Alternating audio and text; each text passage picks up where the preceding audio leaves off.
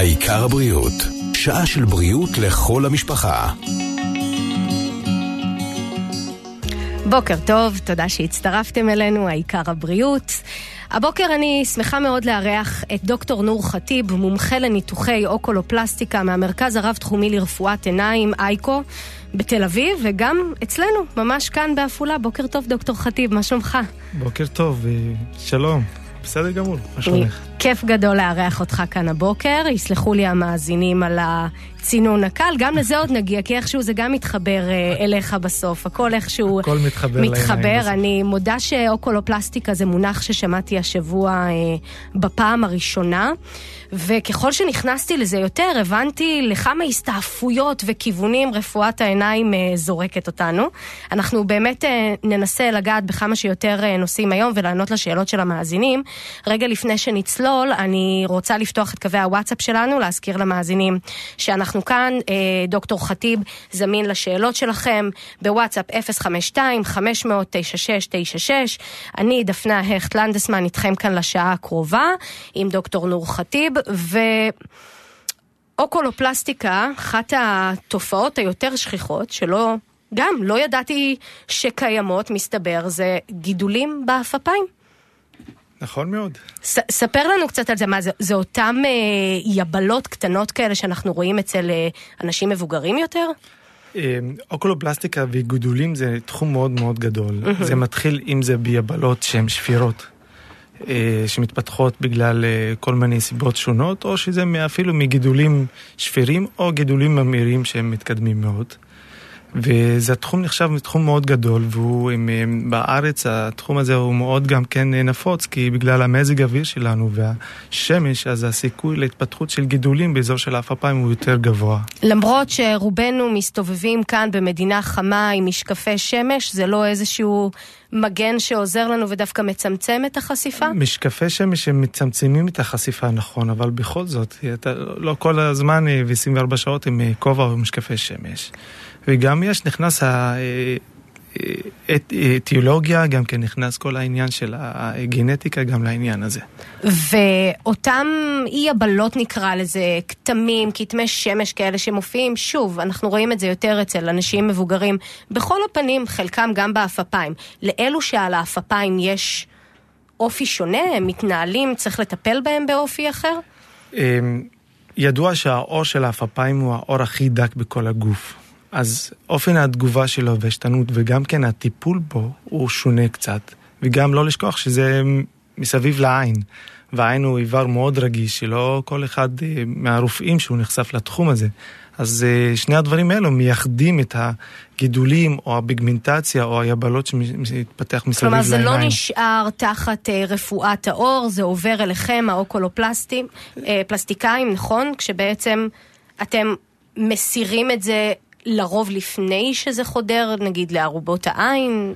זה, זה תחום שהוא משולב בין uh, רופאת, התחום שלנו של אוקולופלסטיקה הוא משולב בין כמה רופאים ביחד. אז אם אנחנו מדברים על התחום של הביגמנטציה או גידולים, זה משולב בין רופאת עור לבין, לבינינו. הרבה מקרים למשל מגיעים לרופאי עור, ורופאי עור הם לא יכולים לטפל כירורגית או אה, טיפול מיקומי לעיניים, כי פשוט אה, מבחינתם זה מחוץ לתחום. המומחיות שלהם, אז הם מפנים לנו הרבה מקרים כאלו. אז אנחנו בהתאם עושים את הטיפול המתאים, אם זה טיפול כירורגי, אז כן, אם זה טיפולים אחרים גם כן. ולרוב הגידולים האלה הם שפירים, נכון? רוב הגידולים של האפפיים הם שפירים בדרך כלל. שזה בעצם אז יותר עניין אסתטי שמפריע לנו ונרצה להסיר אותם, או שיש פה סכנה שהדבר הזה עלול להתפתח גם למקומות אחרים? כמו כל, אה, כמו כל תחום ברפואה זה יכול להתחלק לתחום שהוא אסתטי או תחום שהוא רפואי בעצם. אסתטי אם זה ביגמנטציה או יבלת שהיא לא מפריעה מבחינה רפואית לראייה או לאורח חיים הרגיל, או שיכול להיות שמשהו רפואי, למשל, אה, למשל אם נבוא לקח דוגמה למשהו שפיר שזה שעורה שמתפתחת בעפעף. הבן אדם הוא סובל מדמעות, הפרשות, אי נוחות. וגם מראה שהוא מפריע לו. שאגב, אם הזכרת, איך מתפתחת אצלנו שעורה? מה זה בעצם? אתה יודע, אנחנו אומרים, ולכולם אומרים, שימו איזה טיון על העין, זה יעבור. נכון. אה, יש כמה גורמים להתפתחות של שעורה. הגורם הכי נפוץ הוא פשוט אה, חסימה כרונית בבלוטות שומן שהן נמצאות על הבסיס של הריסים ולא מטפלים ולא מודעים לזה בצורה ברורה.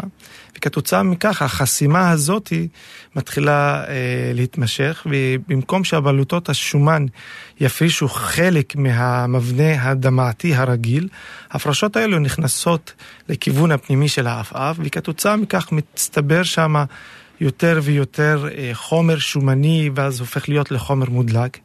ואז השעורה מתפתחת.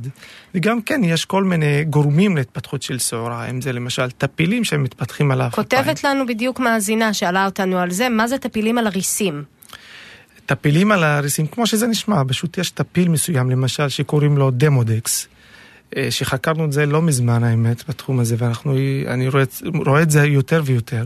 בדרך כלל הטפיל הזה הוא עובר מחיות או מגורם לא ידוע ממש והוא מתייבש על, מת, סליחה, מת, מת, מתיישב על הפנים, על הגבות ועל הריסים.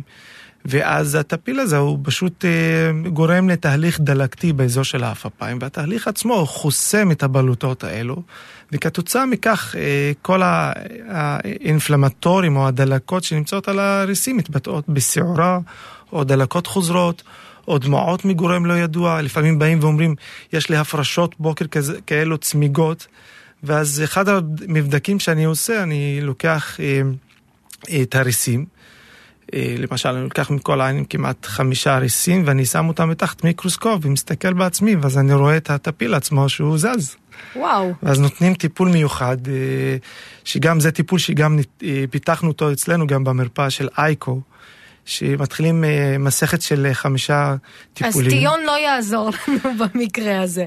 הטפיל הזה, הטיון, יש בתוכו ש... שמן של עץ התה בעצם, שהוא הורג את הטפיל הזה. אבל ברוב... אז זה לא איזה תרופת סבתא מומצאת, יש פה מן האמת. תשמעי, סבתות הן מייסדות כל הרפואה, אני חושב, את שואלת אותי. עץ התה או הטיון הוא עוזר, אבל במקרים של טפילים שהם מאוד מתרבים זה לא עוזר עד הסוף. אז אצלנו במרפאה באייקו, אז עושים מסכת של 4-5 טיפולים שהם יחסית לא קלים. מה זה אומר ו... לא קלים? תפרט לי קצת. זה מסכת של, אנחנו שמים סוג של אלכוהול על האפפיים וסוג של תרופות אנטי-טפיליות על הפנים שורף. ועל האפפיים. זה שורף קצת, צריך להיזהר, לא להכניס לתוך העין. וגם טיפול ביתי לתקופה של לפחות חודש, עד שאנחנו מצליחים להרוג את הטפיל הזה. ואיך כי... אפשר להימנע מזה, נגיד, לא לבוא במגע ישיר עם חיות מחמד בבית? מה, מה כדי שזה לא יחזור שוב? היגיינה, זה הכי חשוב. תמיד לשמור על היגיינה, אם נוגעים בדבר מסוים, לשטוף את הידיים. וגם לבוא ואני תמיד אומר, לחיות את החיים כרגיל.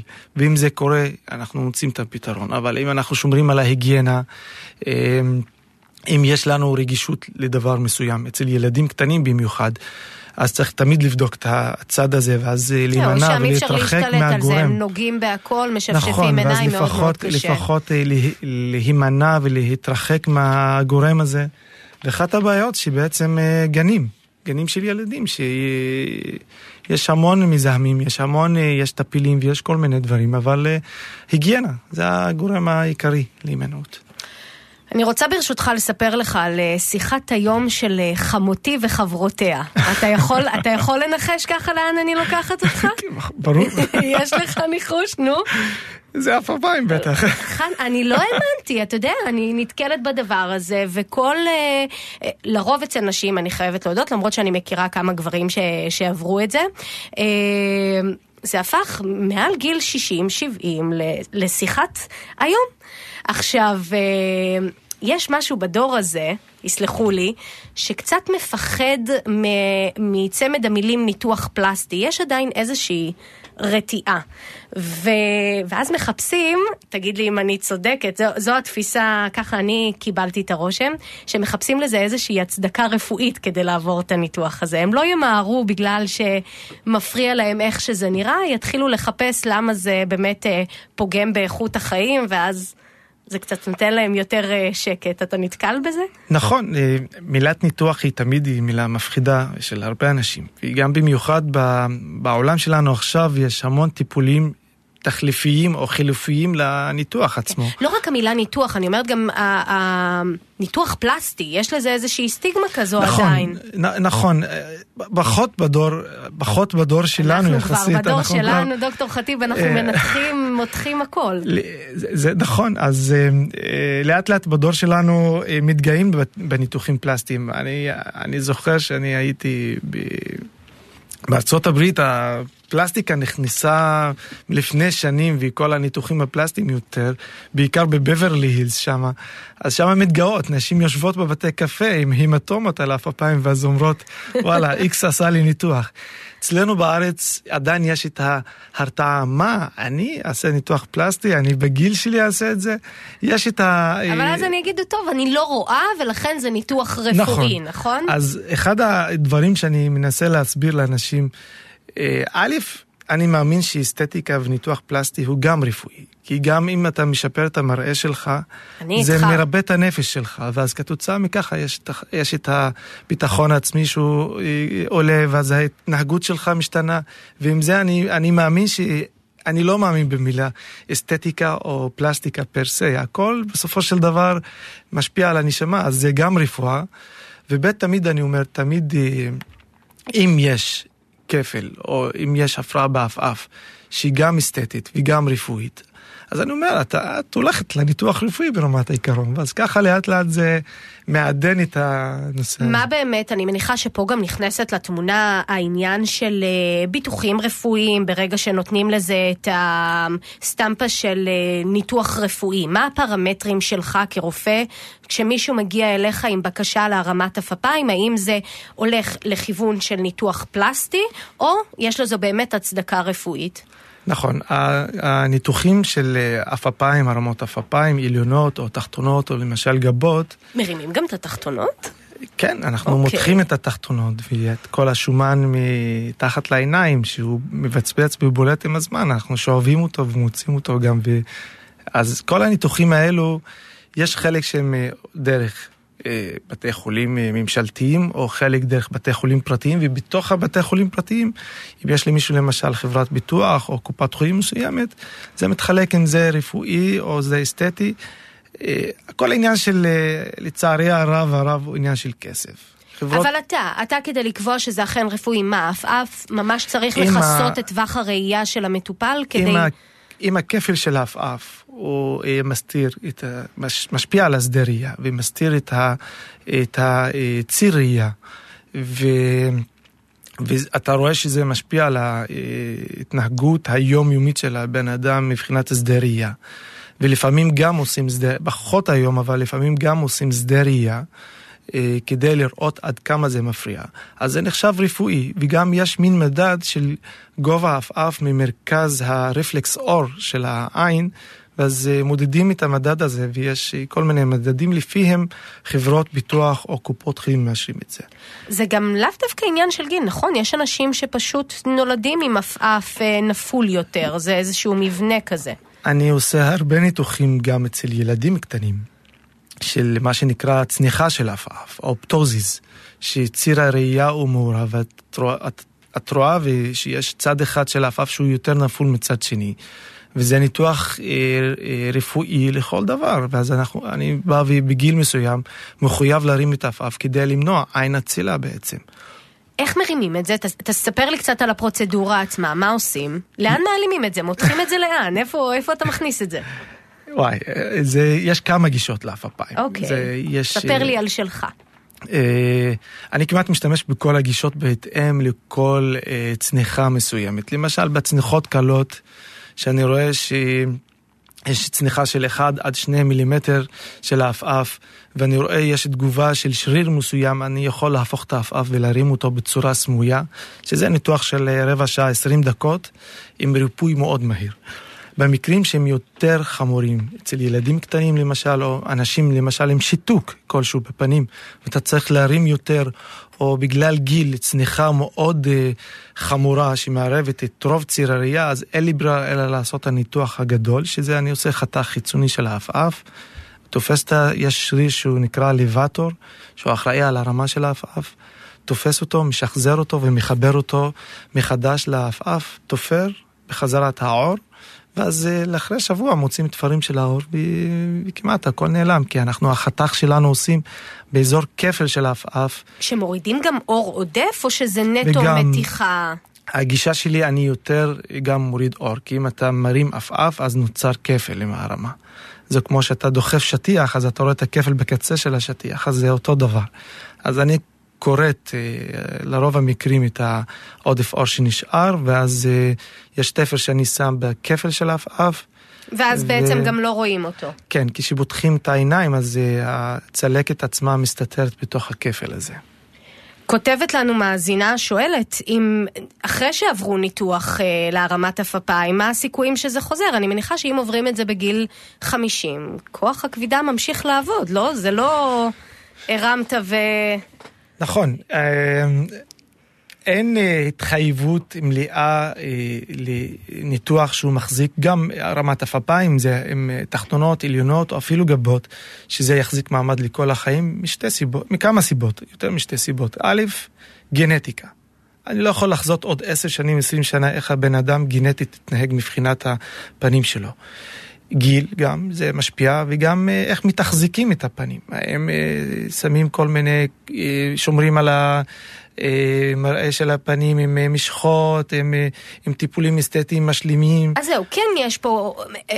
אפקט לתחזוקה של הפנים ולאסתטיקה ולטיפולים. נכון. עכשיו, אז נשים נגיד, בוא ניקח, שאצלן זה יותר שכיח, לרוב לא רק זה התכמת, עוד דברים התכמתו על הדרך, מבקשות כבר על הדרך לעשות הרמת גבות או מתיחת פנים כוללת, זה משהו נכון. שעושים את זה כחבילה אחת או מתמקדים באפפיים? אפשר לעשות כחבילה אחת, אני אחד הניתוחים שאני עושה למשל הרמת פנים עליונות והרמת לחיים אני יכול לעשות גם כן דרך האפפיים דרך אגב, או בצורה אינדסקובית מקו, מקו של השיער שאני נכנס מתחת לכל האור ואני מותח את כל הפנים העליונות. אפשר לעשות את כל החבילה ביחד. ואם זה מערב את תחום שאני לא, פחות מומחה בו, שזה למשל פנים תחתונות וצוואר, תמיד אפשר לשלב אה, ולעשות אה, אה, ניתוחים מולטי דיסציפלינריים עם רופאים אחרים שאני מכיר, ואז ביחד כאילו עושים את כל הפנים. נשמע כמו ניתוח פרוצדורה לא פשוטה, מתיחת פנים, הרמת גבות, על, על איזה החלמה אנחנו מדברים, סיכונים, משהו ש... גם, גם זה תלוי. אם הרמות גבות של גישה מינימליסטית דרך הגבה עצמה, ישירה או לא ישירה, זה ניתוח יחסית יותר קטן שאורך בערך עם הרמת אפיים שעה, והריפוי שלו אה, תוך שבועות בודדים אה, הריפוי מלא. אם זה הרמת פנים עליונות, אינדוסקופית, זה ניתוח בהרדמה כללית. זה ניתוח גם הריפוי שלו, יחסית הריפוי הוא יחסית קצר של אה, כמה שבועות גם כן בודדים, אבל הפרוצדורה תתבצע בהרדמה כללית וקצת יותר ארוכה. Uh, כותבת לנו מאזינה, uh, בוא נראה, בוא נראה, זה, שלחו לנו פה הרבה. Uh, יש לה גידול בעפעף והיה לה תור, יש לה תור לניתוח, מישהו אמר לה שהניתוח מסוכן, יש הקרנות חדשות בתחום שהן יותר מומלצות. דעתך? א', תלוי מה הסוג של הגידול ואיפה הוא נמצא. הגישה שלי וגם הגישה הרווחת העולמית, אה, הריפוי הכי טוב לגידולים באזור של האפפיים זה כריתה. אלא אם אין קונטרה-אינדיקציה לכריתה, למשל הבן אדם לא יכול לעבור ניתוח מסיבות רפואיות כלשהן, וגם יש טיפולים תרופתיים לגידולים האלו. איך מוודאים שהגידול באמת לא חדר עמוק יותר? אה, א', בדיקה קלינית. אתה יכול למשש ולראות ולבדוק מבחינת בדיקה קלינית איפה זה נמצא. אם אתה חושד שזה חדר למשל לדרכי דמעות או לערובה עצמה, תמיד אפשר לעשות אה, הדמיה, אם זה MRI או CT. ואז אה, תמיד אני אומר, צריך לנתח, וגם כן אם מנתחים צריך לבדוק את הגבולות של הגידול. שאתה הוצאת את זה באופן מלא, וכתוצאה מכך אה, עושים שיטת או frozen או modified frozen או Mohs למשל, אני עושה המון. אז זה הגישות. הקרנות לאזור של העפעפיים, אני פחות משתמש בגישה הזאת, במידה ואני יכול להוציא את הגידול במלואו, כי להקרנות יש תופעות לוואי. זה יכול לפגוע בראייה, זה יכול לעשות יובש, וגם זה לא מבטיח רמיסיה מלאה של כל הגידול עצמו. ומה שמייחד את הגידולים הסרטנים הממאירים של האפפיים, אופן ההתקדמות שלהם בדרך כלל איטית, וגם כשמוציאים את כולם באופן מלא, אז אה, הסיכוי להתפתחות מעורבות סיסטמית, אם זה בגרורות או בדברים אחרים, הוא יחסית יותר נמוך. אז... זה גם ניתוחים שמתבצעים בהרדמה מלאה? אה, רוב הניתוחים אני עושה אותם בהרדמה מקומית. מקומית. כן. אם זה ניתוח שהוא גדול מאוד, ואני צריך לעשות אקסיזיה של כל ההפעה, וזה חודר לארובת העין, זה בטח בהרדמה כללית. אבל 90% מהניתוחים, זה נגמר בזה שמוצאים את הגידול מקומית וזהו. סבתא שלי עברה בשבוע שעבר ניתוח להסרת קטרקט, אני הייתי בהלם שארבע שעות אחרי זה היא כבר הייתה בבית. כלומר, נכון. טיק טק, יש היום פתרונות uh, מדהימים. Uh, מאזינים מחזירים אותי לעפפיים, אז uh, ברשותך, כן. זה, חוזרת פה שאלה כמה פעמים באשר להשתתפות של הקופה בניתוח האסתטי. במידה וזה נטו ניתוח אסתטי, יש השתתפויות? אם זה ניתוח אסתטי באופן מלא, אף הפעם עליונות ותחתונות אין השתתפות של קופה, וגם אין השתתפות של חברות ביטוח, אלא אם יש ביטוח ספציפי שהבן אדם עשה אה, לאסתטיקה. וזה לא, רוב, רוב האנשים לא עושים את זה. אה, עפפיים תחתונות, אני חייב להדגיש שעפפיים תחתונות, אין שום, אם, אין שום הת, התערבות אה, של חברות ביטוח בעפפיים תחתונות, כי זה לא במסגרת של הביטוח עצמו. עליונות, תמיד אפשר לדיין את זה, תחתונות, אין שום דיון בעניין הזה, כי זה לא מסתיר את ציר הראייה. כותבת לנו אה, מאזינה, ואחריה יש לנו עוד כמה כאלו. אה, האם יש פתרון לנושא עיניים יבשות, חוץ מלטפטף כל שעה טיפות לעיניים? יופי, זה הברד אמבטר שלי, האמת. אה, יובש יש... בעיניים? יובש בעיניים זה אחד התחומים של העניין שלי, אני מנתח גם דרכי דמעות ומטפל ב... ביובש. אה, האמת שבשנים הקרובות אה, יש פטנט שאני מפתח, אה, אתה לא נח, דוקטור חטיב, גם לזה אנחנו נגיע. אני מנסה לעקוב אחריך, אני לא מצליחה. יש סטארט-אפ שאני מפתח, אני עובד עם סטודנטים בעניין הזה, עם אוניברסיטת תל אביב. זה, אני לא יכול לדבר על זה, אבל אני... זה אנחנו, לתוכנית הבאה. כן, אנחנו חוזים לעתיד הלא רחוק להתחיל להכניס את הפטנט הזה. בינתיים... גם מדובר פה בתופעה מאוד מאוד שכיחה. שכיחה זה... אני מכירה אותה, האמת היא יותר מכיוון של אה, נשים בגיל המעבר, שם אני נכון. שומעת על זה הרבה. דמעת בעיניים זה התלונה הראשונה שמגיעה אלינו למרפאות. רגע, אנחנו דיברנו על יובש, אתה אומר דמעת. דמעת. אז אוקיי. יובש, זה רוב האנשים אומרים, דוקטור, העין שלי דומעת, ואז אני אומר להם, יש לך, יש לך יובש. ואז הוא אומר, איך יש לי יובש והעין דומעת? הרי נכון, אני, יש לי המון דמעות. היובש לרוב הוא מתבטא בדמעת מסיבה אחת. העין עצמה, או הקרנית, או המקטע הקדמי של העין, הוא יבש. אז העין היא מסמנת, אני אפשט את הדברים, שולחת טריגרים וסימונים לבלוטת הדמע, להגיד לה, תצרי יותר ויותר הדמעות, אבל האיכות של הדמעות היא לא טובה, ואז עוד יותר נוצר דמעות, ועוד יותר היובש מחמיר, כי הדמעות לא מספיקות לרפא את היובש בקרנית או בעין, ואז כתוצאה מכך נוצר מין מעגל סגור כזה, שהעין מאותתת יותר לבלוטה ליצור דמעות, ואז עוד פעם היובש לא נפטר ועוד פעם הדמעת, והגירוי עצמו הוא עושה את הדמעת עצמה. עכשיו... מי. לרוב סובל מזה? אמ, לרוב אה, מי שסובל מהדבר הזה, אה, מהדמעת, זה אנשים מבוגרים. בגלל שינויים הורמונליים, שינויים מבניים בעפעף עצמו, או באופן תפקוד של הבלוטת הדמע, הם יותר סובלים מיובש. אני וגם... בתור אימא צעירה, סליחה שאני קוטעת אותך, אחד הדברים הראשונים שאימהות שומעות זה רופא הילדים אה, אומר כשיש דלקות עיניים, כולנו מגיעות הרי לרופא הילדים עם דלקות עיניים שמחזירים כן. אותנו מהגן, ואחד הדברים הראשונים שכולם שומעים זה יכול להיות שיש פה חסימה של שק הדמעות, דווקא אצל תינוקות. נכון. ואז גם שולחים לעיסויים וכאלה, נכון. ועד ש... עכשיו, אה, כמו ש... אז אתה אומר זה יותר אצל מבוגרים דווקא. לא, היובש הוא יותר אצל אנשים מבוגרים. מבוגרים. Okay. אוקיי. הדמעת היא מתחלקת לשני חלקים. או דמעת מיובש, או דמעת מחוסר ניקוז טוב של הדמעות באזור של העין. הנושא של חסימה של דרכי דמעות גם היא גורמת לדמעת, ואצל ילדים קטנים מתבטא באחוז לא מבוטל שהם נולדים עם שק דמעות שהוא חסום בגלל למשל רקמה מסוימת חוסם את השק וכתוצאה הניקוז של הדמעות הוא לא טוב, זה כמו כיור. יש את הפתח של הכיור ויש את הברז. הברז בטוח, הכיור חסום, המים ממשיכים לדלוף. אז על ידי לחיצות, כמו שמכניסים פומבה ומתחילים mm-hmm. לפתוח את הזה, על ידי לחיצות עד גיל שנה, שנה וקצת, אפשר לפתוח. במידה והדרכי דמעות לא נפתחו דרך המסאז'ים האלו, תמיד אפשר לעשות ניתוחון קטן של פתיחה של דרכי הדמעות עצמם. כשאיך מבצעים את הניתוחון הזה? אצל ילדים, בדרך כלל אצל מבוגרים, אה, סליחה, אצל ילדים, אני אתחיל עם ילדים. הניתוח עצמו מתבצע על זה על ידי הרדמה כללית, נכנס לחדר ניתוח, ניתוח של רבע שעה, אני מכניס מין סליל מסוים, ובוטח את הצנרת.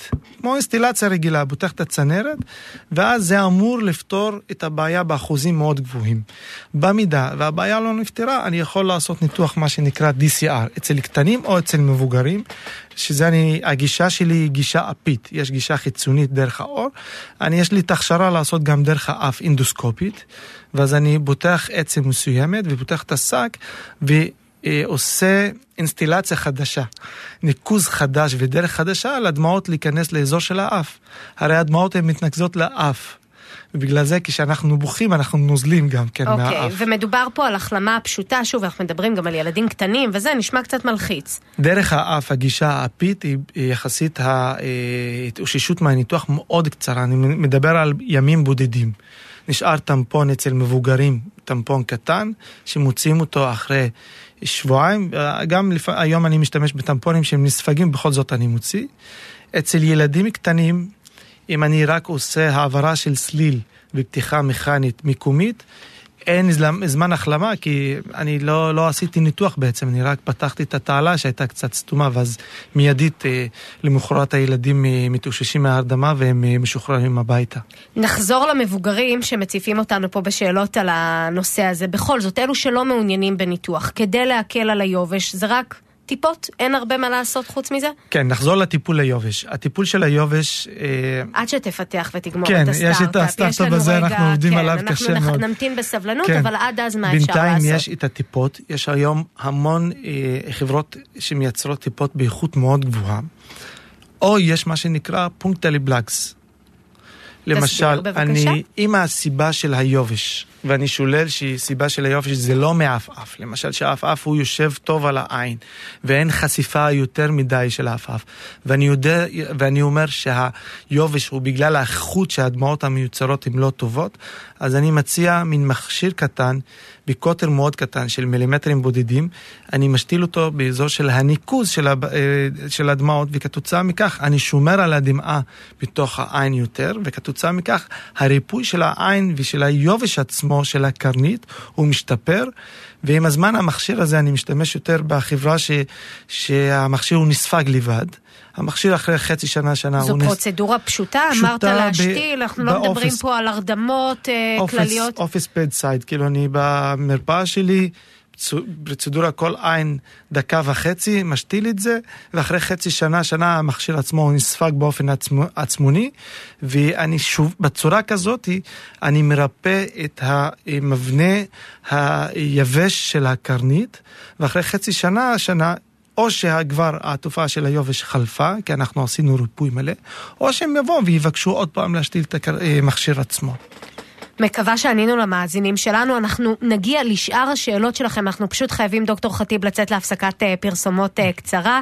אנחנו נחזור כבר עם דוקטור חטיב, אה, מומחה לרפואת עיניים ואוקולופלסטיקה, מהמרכז הרב-תחומי לרפואת עיניים מתקדמת בתל אביב ובעפולה. אייקו, כבר איתכם, חוזרים מיד. העיקר הבריאות, שעה של בריאות, ברדיו כל רגע. העיקר הבריאות, שעה של בריאות, ברדיו כל רגע.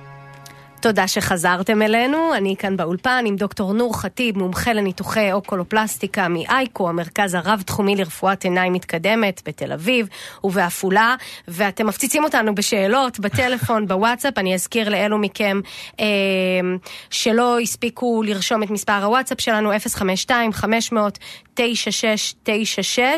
אה, אנחנו ממש נשתדל לענות לכולם, דוקטור כן. חטיב, אנחנו לא מספיקים. אני כן רוצה להתחיל קצת עם שאלות של מאזינים. כדי uh, שננסה uh, לעזור להם. Uh, מאזינה מבית שאן התקשרה, אישה בת 71, הייתה השבוע אצל רופאת עיניים.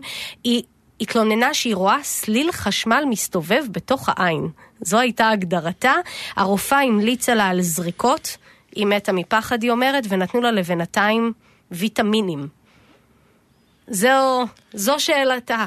כן, האמת... מה לעשות מכאן? זו שאלה רווחת, האמת... אה, סליל בעיניים? שאלה רווחת? אה, יש, כן, זה פשוט... אה, א', לסליל העיניים, כנראה זה לא משהו ספציפי מה שהיא מתארת, כי הסליל בעיניים, לא, בדרך כלל יש מה שנקרא פלוטס, שפשוט התנזלות של נוזל זגוגית בתוך העין, שהוא אחראי על...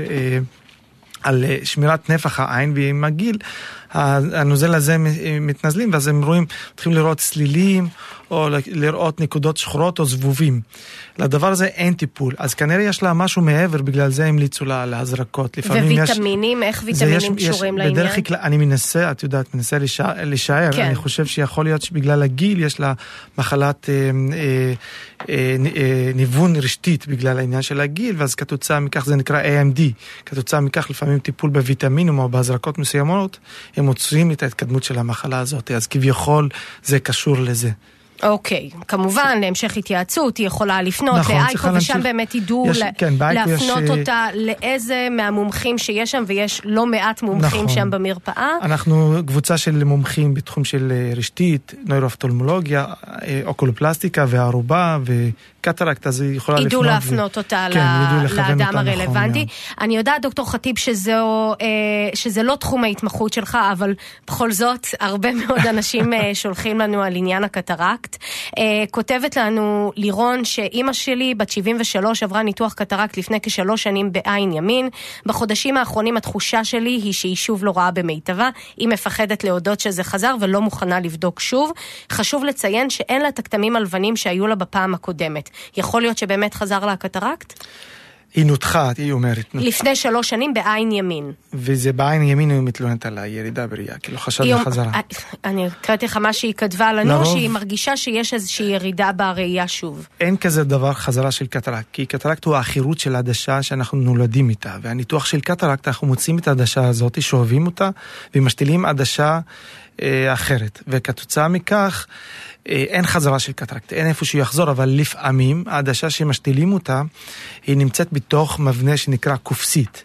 אוקיי. Okay. ועם הזמן הקופסית הזאת, אה, בגלל שהיא נמצאת בתוך נוזלים, יש משקעים עליה, והמשקעים האלו עושה לכלוך על הקופסית, ואז דרך טיפול מאוד קל בלייזר, אפשר לפתוח ולנקות את הקופסית הזאת, ואז אה, זה פותר את העניין. כותב לנו פה מאזין, שואל האם זה, זה מה שנקרא קטרקט משני? זה מה שנקרא קטרקט משני, או בשפה שלנו posterior capsular opacity, שזה בעצם אה, PCO, שזה בעצם הלכלוך שנמצא על הקופסית, ואז גם כן במשרד, כאילו ב office, אפשר לעשות את הלייזר עצמו על המכשיר שלנו הפשוט ולפתוח וזה ולנקות, זה פעולה של חמש דקות. אז אני... אין, אין לה מה לפחד לאימא של לירון, גם אם היא עברה את הפרוצדורה לפני. צריך לעשות את הבירור, לשלול אם זה משהו מהרשתית, אם לשלול משהו עמוק, אבל אין לה, אם אין לה משהו עמוק ויש לה את הדבר הזה, זה בלייזר אפשר לפתור את זה. זה שכיח? זה קורה להרבה אנשים שעברו כבר טיפול כן, קטרקט כן, לפני? כן, כן. האמת שאני כבר שלוש שנים, לא, מאז שנכנסתי לתחום של oculoplastic וחזרתי ארצה, אני לא מנתח קטרקט, על אף שאני ניתחתי ועברתי הכשרות בהודו גם כן. בהודו, כן, אוקיי. אז, אבל אני מאז, אה, יותר אפילו, ארבע שנים האחרונות, אני הפסקתי לנתח קטרקט, כי מחמת זמן ואני רק בתחום של אה, אוקולופלסטיקה ששם והארובה. גם לא משעמם לך. רק נגיד אה, שקטרקט זו תופעה יותר של באמת הגיל המבוגר. נכון. אה, קטרקט גם יכול להתפתח אצל ילדים קטנים גם, זה נקרא congenital cataract, כן. אה, האמת שלפני עשר שנים פרסמתי מאמר מאוד גדול על בתחום של הקטרקט אצל ילדים קטנים. אה, הוא יחסית לא נפוץ, אבל הוא קיים בגלל מחלות כל, כל מין או בגלל גנטיקה מסוימת. הקטרקט יכול להיות אצל ילדים קטנים, ואפשר לנתח את זה מגיל קטן. אה, אבל אני הפסקתי, אה, זה ממש פרסמתי לפני עשר שנים, ומאז אני כאילו הפסקתי להתעסק. אתה הנדס פול כרגע, יש לך מספיק במה... כן, הלכתי לכיוון של האוקולופלסטיקה והארובה. אגב, איך מגיעים, מגיעים לכזו התמחות לא שגרתית? לא, לא שמעתי על הרבה אוקולופלסטיקאים.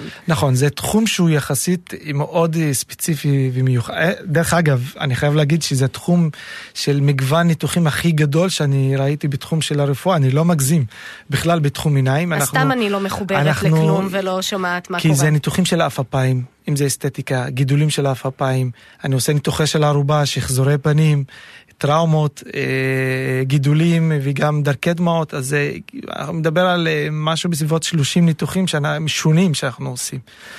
אני נכנסתי לזה, רפואת עיניים, יש לי סיפור אישי לרפואת עיניים בכלל, אבל אה, נכנסתי לתחום של אסתטיקה, וש, סליחה, של אוקולופלסטיקה. במקרה פשוט. אני תמיד אהבתי את התחום אה, של אה, גידולים, תמיד אהבתי את התחום של... תחום uh, מעניין לאהוב, תחום של גידולים. מתוך סיפור אישי, משפחתי, שזה יותר ויותר עניין אותי התחום הזה, ואיכשהו התגלגלתי לשם לאט לאט, ואז נפתח לי דלתות, עוד דלת, עוד דלת. היה לך ברור שלשם אתה מכוון? היה לי ברור לרפואת עיניים. רפואת עיניים, אני...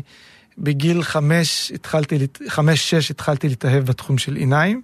איך מתאהבים בגיל חמש ברפואת עיניים? אה, אני לצערי הרב, אבא שלי בגיל קטן, אה, הוא חלה בגידול בעין, ופתאום, בתור ילד קטן, שהוא נסע למורפילד, ללונדון, ו... ועבר מסכת טיפולים, אז התחלתי להתעניין בעיניים. רציתי להיות רופא, ואחר כך משם עשיתי בהדסה מחקר בתחום של יובל מילנומה, עם פרופסור פאר שם, מנהל מחלקה. זה גידול בעפעף, כמו שאתה לא, היום מנתח? לא, זה גידול, גידול בתוך העין. בתוך, בתוך העין. העין עצמה. ומשם עשינו מחקר, עשיתי מחקר גדול יחסית עם פרופסור פאר שם, וזה בתחום של מחלת של אבא שלי, ויותר יותר התחברתי לעין. ואחרי שסיימתי התמחות התחלתי להתעניין בעפפיים, בערובה, בגידולים של הערובה, ואני גם חוקר תחום של גידולי הערובה בהולנד, באמסטרדם, אני נוסע כמעט כל חודש, חודשיים, עושה שם PhD בתחום, ואז... גם, סיפרתי למאזינים שקשה לעקוב אחריך, שאלתי אותך איפה אתה גר, ונתת לי אה, כמה וכמה אה, בתים.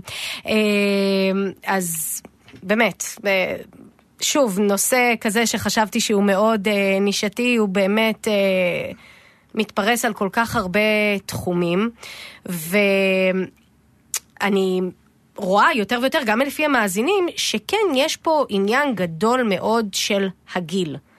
נכון. אוקיי? אנחנו רואים... עכשיו, ניקח אותך שנייה לעולמות הפלסטיקה. עם הגיל אנחנו גם עוברים שינויים דרמטיים בפנים, יש מעין... צניחה כזאת נקרא לזה? עיבוד שומן, עיבוד נפח, מה זה? נכון. אה, אנחנו חיים, על הארץ יש גרביטציה. אז הכל צונח בסופו של דבר. אה, אני תמיד אומר, צריך לקחת את הדברים בפרופורציה הנכונה. גם גיל, גם הצניחה, משהו יפה. אה, אני למשל, אני, אני, אני רואה את הקמטים אצל אנשים אחרי גיל מסוים, זה משהו שהוא יפה. הרעיון הוא עצמו הוא לשמור על הפרופורציה הנכונה ונהיה כאילו, אה, זה הגישה שלי, אה, הדברים הנורמטיביים התקינים. אנחנו מאבדים נפח של שומן, כי הכל אה, לצערי הרב מדלדל וגם יש את הגרביטציה שמושכת. המטרה... וזה קורה בעיקר באזור העיניים. עיניים, כי זה הדבר הראשון שאתה מדבר עם בן אדם, הדבר הראשון שאתה מסתכל לו בעיניים.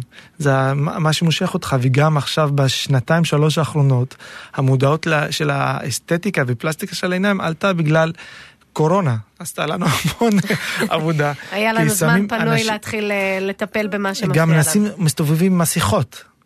ואז, חשבתי על זה. ואז נכון. העיניים הם הדבר הראשון אה, אה, הבולט. למשל, בגלל זה גם אה, בארצות ערב, בעיקר למשל באיראן, הניתוחי עפפיים ועיניים הם, והאף גם כן, הם הכי מובילים, כי, כי שם אה, נשים אה, רעולות פנים, אז הן מסתובבות, הם אה, רק רואים את העיניים שלהם. ואז עכשיו אנחנו חשופים יותר לקורונה, יותר מסכות. פתאום הדבר הכי בולט זה העיניים. ואז uh, המטרה שלנו, כאילו, כמה שיותר להחזיר מה שנפל. זה תמיד אני אומר. כמה אתם שיותר... מתעסקים באייקו בהזרקות בכללי, בפנים, גם, או רק גם, בתחום גם. הזה של, ה... של העיניים, בסביבת אה, העיניים? אה, אני גם מתעסק בתחום של כמעט כל הפנים, של אסתטיקה נלווית, אם זה הזרקות של בוטוקס, חומר, חומצה הילרונית, חומרי מילוי למיניהם. גם אנחנו מתעסקים בתחום הזה וגם בניתוחים גם.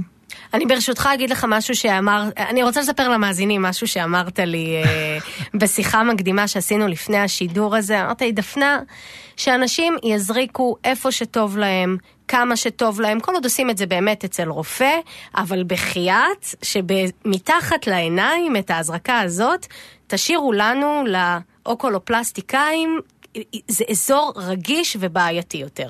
נכון? שאר אה, המקומות תעשו מה שבא לכם. אני מאוד רגיש לאזור של מסביב לעיניים, ואני, זה אזור שהוא קרוב לי ללב, ותמיד מפריע לי שאני רואה הזרקות מסביב לעיניים שהן מסתבכות. אני תמיד אומר... אה, אני צריך- מתנצלת, כותבת לנו כאן גם מאזינה שהיא עשתה פעם אחת, וזו הייתה טעות חייה, במשך חודשים היא הסתובבה עם צמיג חדש מתחת לעין. נכון. עכשיו, למה אני אומר את זה? מסיבה אחת. אה, א', צריך לקחת את כל ההכשרות, לעשות כל ההכשרות, ולצערי הרב בארץ וגם בעולם התחום של הזרקות זה הפך להיות פרוץ, פרוץ אני חושב יותר מדי גם כן. אבל רופאים בכל זאת הם אלו שמבצעים את ה... נכון, אבל מסביב לעיניים זה אזור, אני עשיתי תת התמחות של, אה, אתה, סיימנו התמחות של חמש שנים ועוד תת התמחות של אה, כמעט לקח לי עוד חמש שנים מעבר לחמש שנים התמחות, רק להבין את האזור של העין. הוא אזור מאוד מורכב, אזור של האפפיים הוא מאוד מורכב. וזה אזור של, תמיד אני אומר, זה אזור של אור הכי דק. כל הזרקה לא נכונה בפליין, בגובה הלא נכון, הוא מתפלט ורואים אותו לעין. בשאר המקומות של הפנים, אם אתה מזיק למשל ללחיים, יש שם נפח, אז הנפח של הטעות הוא יותר גדול, לא רואים אותו. בע- בעיניים, אם לא רואים את האנטומיה, יש עצבים עוברים שם, יש כלי דם, צריך להזריק בנפח הנכון.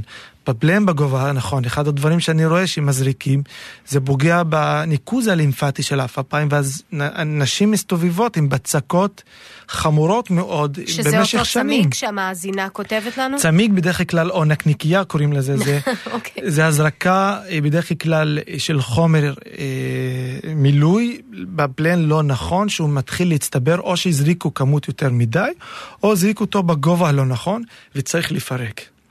צריך באופן איטי ומאוד זהיר. אה, יש אפשרות לפרק, כן, לתקן יש את זה? מגיעות הנוגד- אליך נשים כן, לתיקונים? כן, בעיקר אני, בנושא הזה, המון נשים מגיעות אליי לפירוק ובנייה מחדש של, ה, של, ה, אה, של הרים של העפעף. אה, על ידי הזרקות, שזה בעצם, יש היילז, שזה בעצם הנוגד והמפרק של החומצה ההילרונית. קודם צריך לפרק, ואחר כך אה, מסתכלים ומתחילים לאט לאט אם צריך לבנות מחדש, או לפעמים נשים אומרות, טוב, זה הספיק לי, רק אני רוצה לפרק. אז אם מופיע לה נקניקייה, או איך היא קראה? צמיד? צמיג, היא כתבה לנו. צמיג, אז צריך לפרק את זה. אז נגיד לאותה מאזינה שהגדירה את זה כטעות חייה, שיש איך יש לתקן פתרון, את טעות בטח, חייך, בטח. ומהר מאוד תוכלי אה, להפסיק לקרוא לזה טעות אה, חייך. כל כמה זמן צריך לחדש את, ה, את החומצה שמזריקים? אה, מתחת לעיניים זה לוקח יותר זמן, החומצה העליונות מחזיקה יותר, יותר זמן ממקומות אחרות, כי זה אזור פחות דינמי. אה, זה לא, אין הבעת פנים מתחת העיניים, ממש כמו למשל בפה או באזור של הלחיים. אה, תלוי בחומר, יש כמה חברות. אה, החומרים שאני משתמש בהם אפילו יכול להיות שנה וחצי, שנה, שנתיים אפילו. הרבה יש זמן. נשים, כן. אנחנו רואים נשים וגברים צעירים יותר גם מגיעים, עוד לפני כן, הצניחה האמת, הזו של הגיל? האמת שעם המודעות יש, אה, אני, יש לי במרפאה המון צעירים שמגיעות, צעירות, גם גברים. זה תחום שגם זה התחיל לעניין גברים. כי אה, אני חושב שאם יש בעיה צריך לפתור אותה, לא משנה מה, אם אתה גבר או אמרתי אישה. לך כבר, אני, אני איתך. אה, קהויות שואלים אותנו, מה בדבר קהויות מתחת לעיניים? עכשיו, הגורם לקהיות יש כמה גורמים, זה גם נושא מאוד מאוד בעייתי, כי יש כמה גורמים. קהות יכולה להיות אה, ממוצע אתני, אה, אנשים שיש להם אור יותר כהה, אז מתחת לעיניים יותר כהה, עייפות יכולה לגרום קהות, אה, משקעי עיניים. חוסר של שומן מתחת לעיניים, זה יכול לגרום לקהות בגלל שיש הצללה של העפעף אז על כלומר, האזור של ברגע השקוע. שנזריק ונמלא, נמלא, יכול להיות שגם הקהות. עצמה תפחת. ואז אה, גם בעזרת חומרי, אה, חומצות הילרוניות, אה, חומרי מילוי כאילו, בעזרת משחות מסוימות אפשר להעלים ולטשטש, או בגמינטציה בגלל השמש, ואז פחות חשיפה לשמש, פילינג או קרמי, קרמי הגנה למיניהם יכולים להפחית את הקהות מתחת לעיניים. בסוף אפשר גם לנתח ולשפר את הקהות, אבל זה לא מבטיח תמיד באופן 100%. אוקיי, okay. אני, אנחנו ממש ככה לקראת סיום, וברשותך, דוקטור חטיב, ניסינו לענות לשאלות של כל המאזינים, אבל אני רוצה לעבור לעצמי. אני יושבת כאן, המאזינים בטוח שמעו שאני מאוד מאוד מצוננת, ואצלי, דבר ראשון, הדבר מתבטא ב... כאב נוראי בעיניים, בגבות, ממש בערובת העין, כואב לי ממש. יכול להיות שהנזלת, הצינון, ככה ברחה לה מדרכי הנשימה וכבר הגיעה לדלקת בארובות העיניים?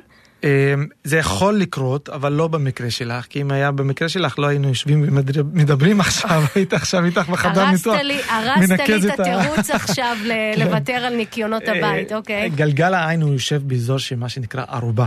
שזה עצמות הפנים, יש ארבע קירות שהן תוחמות את העין. ומסביב לערובה עצמה יש מה שנקרא סינוס, שזה חלל אוויר באזור של הפנים, שיש לו כמה תפקידים. אחד התפקידים זה הווקאליות של הקול שלנו, או גם כן זה סוג של אה, מנגנון הגנה על הגלגל העין והערובה, אם יש מזהם או משהו שלא יחדור לעין. אז כמו כל חלל, הוא יכול להתמלא בדלקת כרונית או זיהום מסוים, שזה נקרא סינוסיטיס. בגלל שזה מסביב לעין, אה, בכל המדורים של הערובה בעצם, אז זה יוצא סוג של תחושת לחץ, והלחץ הזה, יש שם עצבים עוברים וזה מקרין את זה לעין. יש מקרים חריגים. ומשום מה, אה, גם אנחנו הולכים לכתוב על זה משהו, אני ועוד הפוזן גרון שאני עובד איתו, בתקופה של הקורונה לפני שנה, כמעט היה לנו כל שבוע של ילדים עם חדירה של סינוסיטיס, דלקת של הסינוסים, לאזור של הערובה. לארובות העיניים, ואז מתפתח סוג של אבסס, ואז אנחנו מנתחים. כמעט או היה לנו תקופה של כל שבוע מקרה או שני מקרים. או-או. בבית חולים. פחות אז מרגיע. זה בהחלט, זה לא במקרה שלך. Okay. אחד אוקיי. הטיפולים זה, זה מעקב של אף אוזן גרון, התחלה של טיפול אנטיביוטי, וזה בדרך כלל פותר את הבעיה. במקרים יותר מורכבים זה ניתוח של פס, של סינוסים. נקווה שלא נגיע לשם. דוקטור חטיב. אני רוצה להמשיך, ואני יכולה להמשיך עוד ועוד, וגם לא הספקנו להגיע לכל המאזינים, אבל תמיד מפתיע אותי הנושאים שמעוררים כל כך הרבה שאלות מהבית, ועיניים זה אחד מהם. אז אני, למאזינים שלא הספקנו לענות להם, אה, קודם כל, זמננו קצר, אבל חשוב לנו להגיד ש... יש צוות נרחב גדול של רופאים שנוגע בכל תחומי רפואת העיניים באייקו. אתם יוצרים קשר, מתקשרים, צוות המרפאה שם ידע להפנות אתכם לענות לשאלות. 072-396-9915, אה, את הפרטים כמובן נכתוב גם בעמוד הפייסבוק שלנו למקרה שפספסתם. אה, בנימה אישית ככה, אני חייבת להגיד שנייה לפני שאנחנו מסיימים, לא משנה, מה שמפריע לכם, בנראות, השפעה על איכות החיים. אל תעשו, לכו לפחות לשמוע. לכו לרופא לפחות לשמוע, יש היום פתרונות באמת אה, אה, מדהימים בשוק שיכולים אה, לשפר את איכות החיים אה, בצורה מדהימה. דוקטור חטיב, מומחה לניתוחי אוקולופלסטיקה באייקו, המרכז הרב-תחומי לרפואת עיניים בתל אביב ובעפולה. אני מודה לך על השעה הזאת. תודה רבה. תודה רבה לך. תודה שהזמנתם אותי ושיהיה שבת שלום לכולם. שבת שלום, רמדאן כרים, צום קל, חג שמח לכולם, סעו בזהירות.